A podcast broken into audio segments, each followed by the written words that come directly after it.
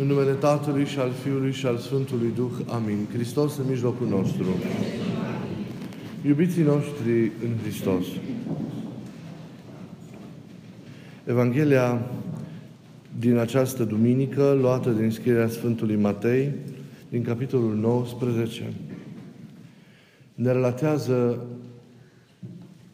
întâlnirea Mântuitorului cu un tânăr bogat. Sau, cum numea acest personaj un alt evanghelist, sinoptic, un dregător bogat. Și care vine la Isus într-o sinceră preocupare a sa pentru moștenirea vieții veșnice. Ce să fac ca să moștenesc viața veșnică?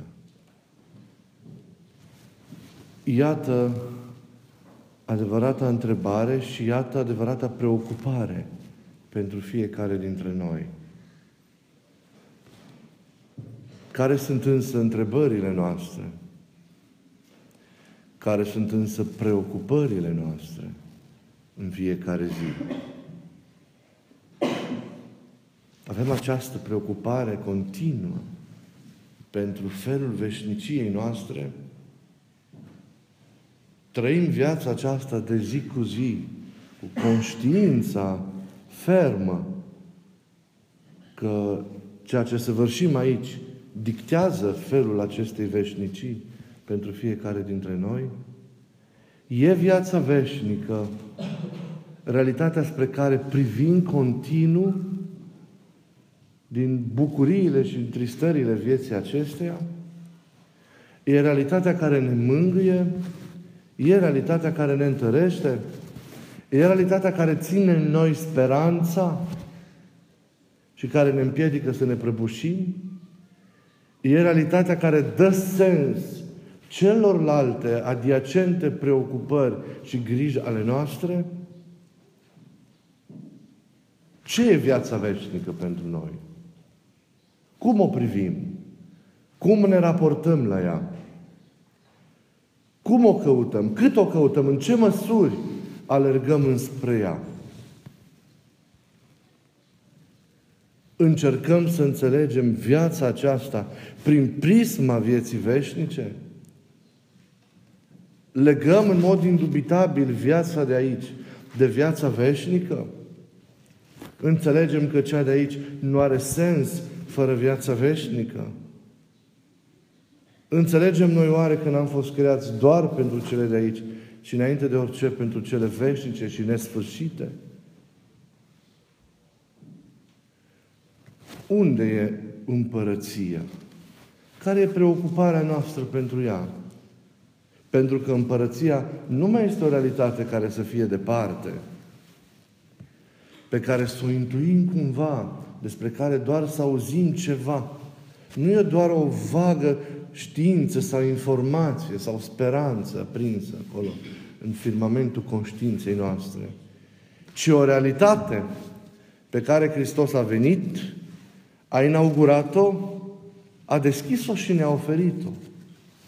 Viața ei, chiar dacă în parte se poate trăi, realitățile ei, chiar dacă în parte se pot simți, te poți îndulci chiar dacă e în parte de plinătatea ei. Pentru că El e împărăția. El e Domnul împărăției. Și cine trăiește în El deja e împărăție. Iată, împărăția lui Dumnezeu a venit, e lângă voi, e la uși, zice Mântuitorul în predica sa. Și chiar dacă trăim în acest provizorat al acestei vieți, în această alergare în cele de aici, Totuși, cum privim spre împărăție? Rămâne ea pentru toți dorul dorurilor noastre și speranța speranțelor noastre? Rămâne ea dorirea noastră cea din tâi? Ne gândim la ea continuu. E o, e o preocupare noastră. Vedeți, de foarte multe ori Atâtea alte întrebări avem, atâtea alte preocupări avem, încât dacă chiar și este preocuparea aceasta pentru viața veșnică,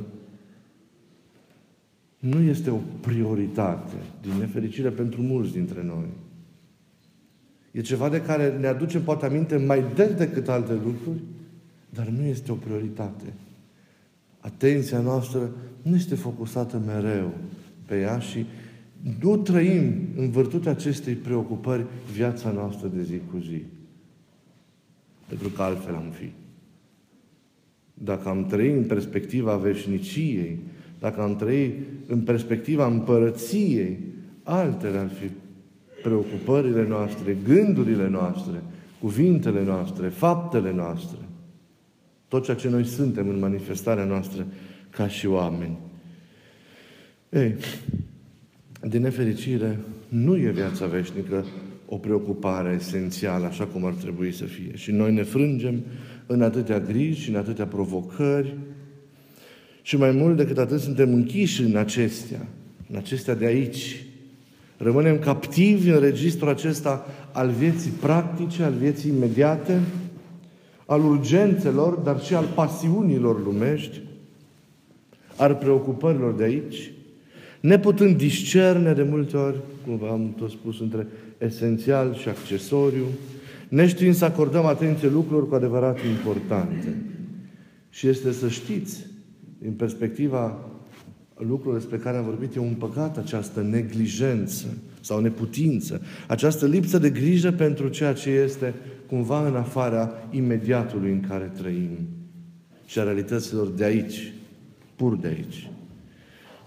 Evident, pentru omul care trăiește într-o îndepărtare de Dumnezeu, se vede în chip evident un dezechilibru teribil între prioritățile pe care le are și ierarhia priorităților recomandate de Isus, celor care vor să asume această condiție de uceniți sau de discipoli ai săi. Nu poți deveni ucenic al lui, nu poți lua parte la însoțirea finală a împărăției dacă tu ești, rămâi captiv în aici și acum, dacă ești preocupat obsesiv de rezolvarea treburilor curente, oricât de imperative ar fi acestea în aparență, dacă ești preocupat obsesiv, deci fără măsură, fără echilibru, fără discernământ, doar de pasiunile tale, doar de hobby-urile tale, doar de ceea ce te atrage aici și te încântă sau îți face plăcere. Trebuie să te golești de acestea. Și mai cu seamă de propriul tău eu ca să-i faci loc lui. Așa cum El, pentru a ne mântui, a pătruns în condițiile noastre existențiale, a pătruns în lumea noastră, renunțând la manifestarea, cum știm prea bine, atributelor sale dumnezeiești, la fel și noi, pentru a primi această mântuire, trebuie să urcăm această stradă în sens invers, să ne golim de noi înșine, de tot ceea ce nu e El, să ne îngropăm, să murim, da, pentru a putea învia. Trebuie să ieșim din hotarele sinelui propriu, din hotarele oricărei forme de atașament care ține de situarea noastră în imediatul acestei existențe, în imediatul acestei lumi. Ați auzit câteodată, ca să vedeți cât de serioase sunt lucrurile, Mântuitorul uzitează chiar de verbul a urâ când se referă la cele ale lumii acesteia. Că se referă la pământul, la averi, dar chiar și la oameni. Da? Cine nu urăște lumea, nu poate să vină după mine și nu poate să fie vrenic de mine. Acum, a urâ nu are sensul în care îl luăm și îl înțelegem noi astăzi. E un verb ebraic care a fost transferat apoi în limba greacă, dar în sensul său original el, el vorbește despre o autentică ierarhizare a priorităților. E vorba nu de cei pe care trebuie să urăști și despre cei pe care trebuie să-i preferi lui Isus și cele pe care trebuie să le preferi lui Isus dacă ai de ales. Problema nu e pe cine urăști, ci problema este pe cine iubești mai mult.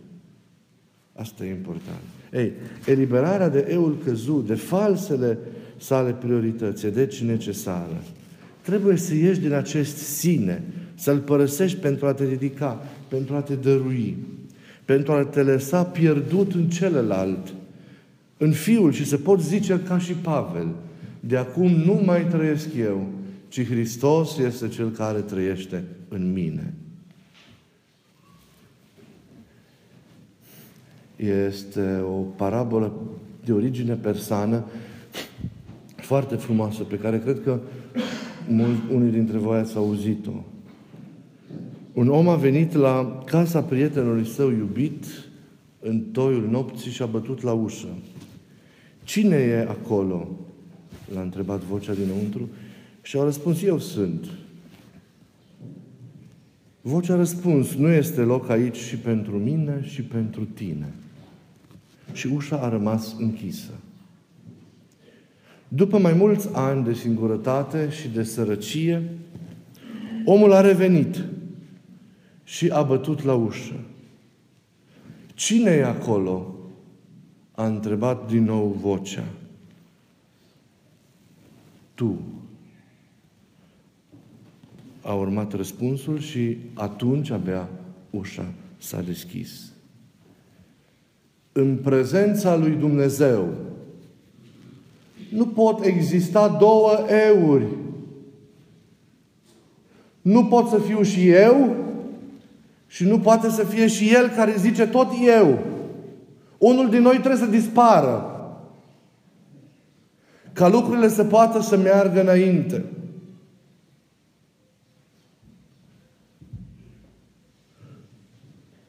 Eu spun, tu spui eu, el spune eu.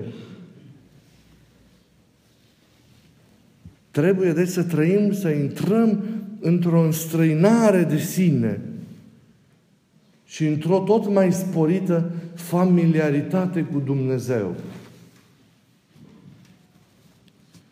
Ei, dar toate acestea nu înseamnă câtuși de puțin că trebuie să ne dezumanizăm, că trebuie să ignorăm și să aruncăm afară toate bucuriile și frumusețile acestei lumi care se pot trăi în chip curat și în chip frumos. Trebuie însă să înțelegem că euul propriu, cutumele, chiar cei apropiați, averea, afacerile, preocupările, pasiunile își pierd sensul. Chiar dacă sunt bune, nu ne referăm acum la păcatele, clar trebuie să nu mai fie preocupările păcătoase. Dar și acestea bune își pierd sensul dacă devin acele priorități ce au locul care nu li se cuvine își pierd sensul și devin închisori în care se obturează orizontul nostru. Ele, cum vă ziceam de atâtea ori, pot deveni un conținut de viață, dar nu un sens de viață.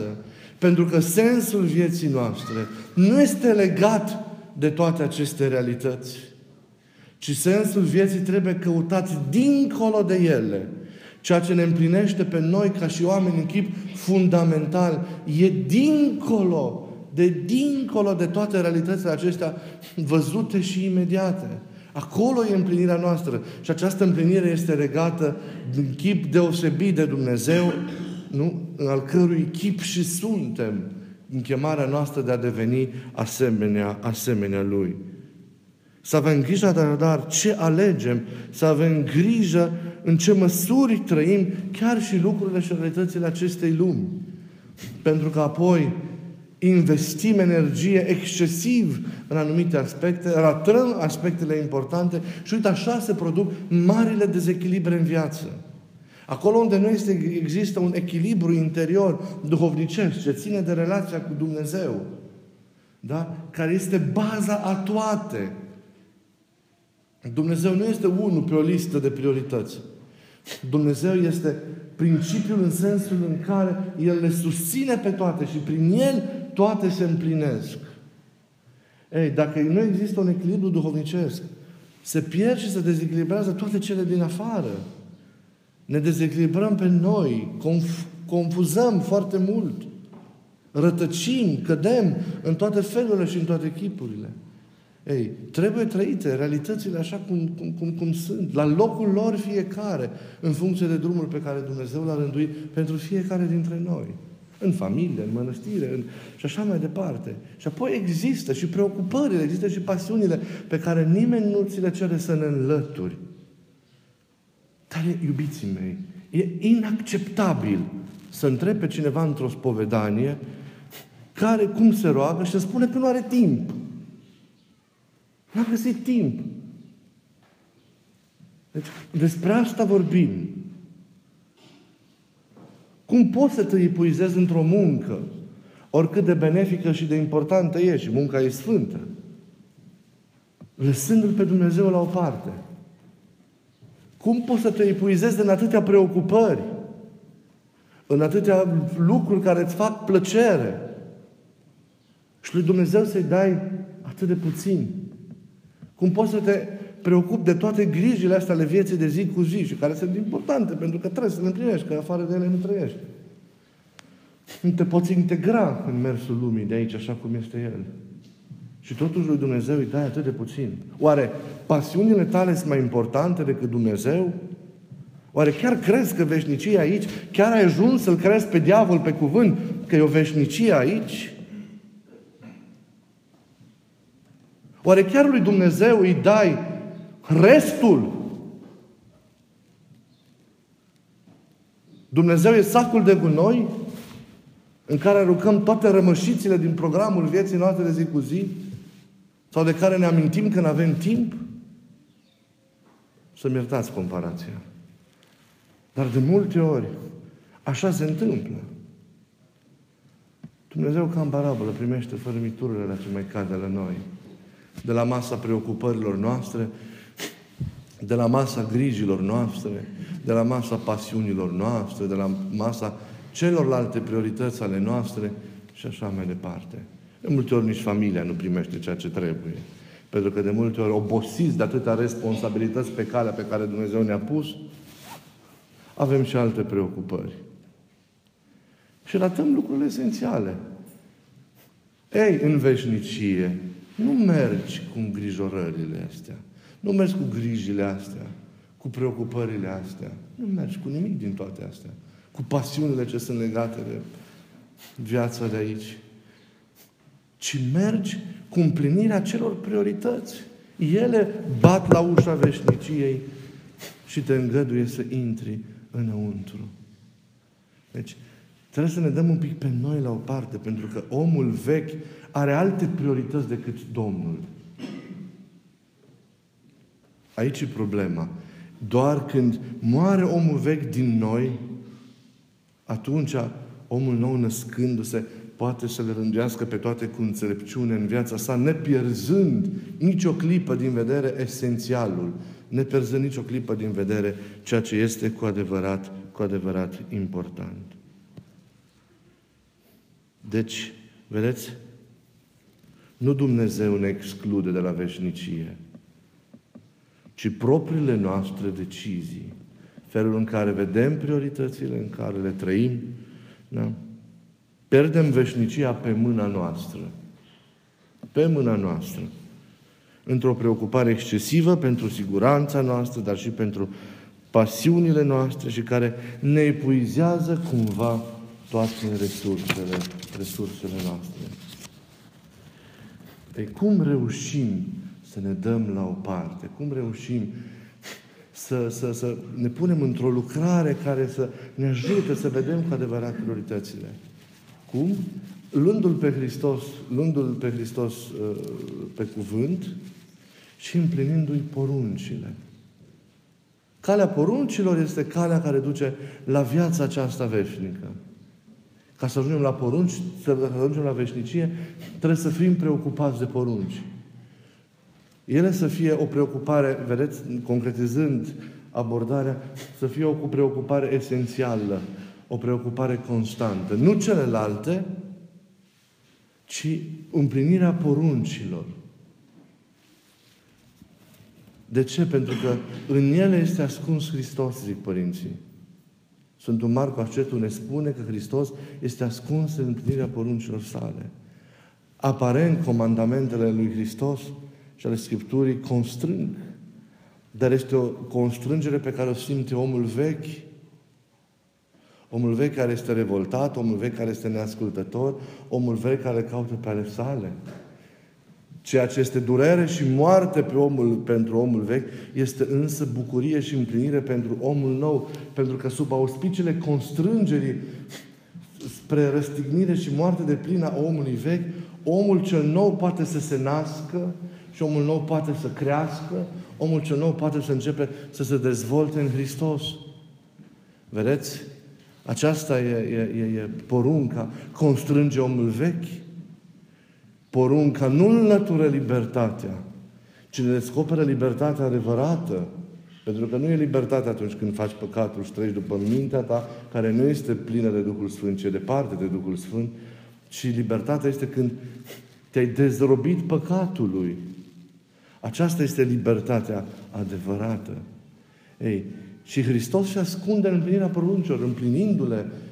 Nu? Noi ne naștem în El, dobândim tot mai mult chipul Lui, trăim într-o experiență nemijlocită a Lui Hristos. Și îl vedem și îl contemplăm și ne întâlnim cu El în această tainică împlinire lăuntrică a poruncilor, a poruncilor Lui. Deci, iată, poruncile ne disciplinează, ne apropie de, lucrează în noi asemănarea cu El. Dar mai este și o realitate arătată așa de părinți. Cine păzește poruncile este păzit de porunci. Zice Sfântul Simeon, nou teolog. Cel ce păzește poruncile, numai, nu numai el păzește poruncile, dar și poruncile îl păzesc pe el. Și acest lucru e foarte important. Poruncile ne păzesc pe noi. Pentru că nu este ușor să intri, să ieși dintr-o zonă aceasta confortabilului lumesc și să, te, să intri într-o zonă în care trăiești duhovnicește, nu într-o zonă pe care nu o cunoști de multe ori, dar în care mergi mânat de dragostea lui Dumnezeu și inspirat de El. Și în tentațiile sunt mari, ispitele și provocările sunt mari. Dar cel care trăiește cu adevărat în Hristos și luptă cu adevărat în Hristos, este păzit și ocrotit chiar de poruncile pe care El însuși le păzește. Și am un mare sentiment de bine acesta, de, de liniște pe care îl ai. Pentru că chiar dacă e greu, când tu lupți pentru a împlini voia lui Dumnezeu în viața ta și pentru a nimici voia păcatului din tine, știi că oricât de mare ar fi provocările după aia, dacă tu lupți cu adevărat, nu cu jumătăți de măsură, porunca este cea care te apără și de mișcările nepotrivite din tine, și de ispitele diavolului, și de tentațiile nefirești ale lumii. Așadar, e dulce și, și, și bine plăcută trăirea și împlinirea poruncilor lui Dumnezeu în viața, în viața noastră. Mai este apoi ceva ce îi sugerează Mântuitorul acelui, acelui tânăr. Îți mai lipsește ceva și îl trimite să-și vândă averile. Nu pentru că avea o avere e un păcat. Câte vreme ai dobândit-o cinstit și o administrezi cinstit și întorcându-te mereu către oameni pentru a-i ajuta pe cei care nu au. Dar problema lui era că el avea inima legată de aceste averi. Dar această legătură a lui de cele materiale îi împiedica zborul înspre veșnicie. Și îi împiedica libertatea. Nu putea să, să, să meargă. Chiar dacă le împlinea pe toate, avea acea legătură, avea altceva. Așa și noi să veghem. Chiar dacă ajungem să împlinim toate poruncile, și să-L descoperim pe Domnul în porunci și să ne întărim și să murim omului vechi într-o împlinirea lor și să ne naștem tot mai mult într-un cel nou. Se poate că mai există, că avem fiecare, că fiecare dintre noi mai are ceva. Ceva ce e al lui. Ceva ce a ascuns bine. Ce ai tăinuit bine înăuntru. Și de care cu niciun preț nu vrei să te lepezi. Le împlinești pe toate, dar aia nu. Ei, aia trebuie să o nimicești ca să fii desăvârșit. Și fiecare avem ceva. Gândiți-vă la voi. Ce vă leagă de lume? Ce nu e în Dumnezeu? Și încercați să, să le dați la o parte, la ceas, să renunța la ceas, să renunța la ceas. Și veți vedea că e ceva care vă ține mai mult decât toate. Atenție mare la cel ceva care vă ține legați mai mult decât toate. Pentru unii pot fi unele, pentru unii pot fi altele. Acel ceva dar este. Să nu lăsăm ca toate acestea să ne împiedice libertatea.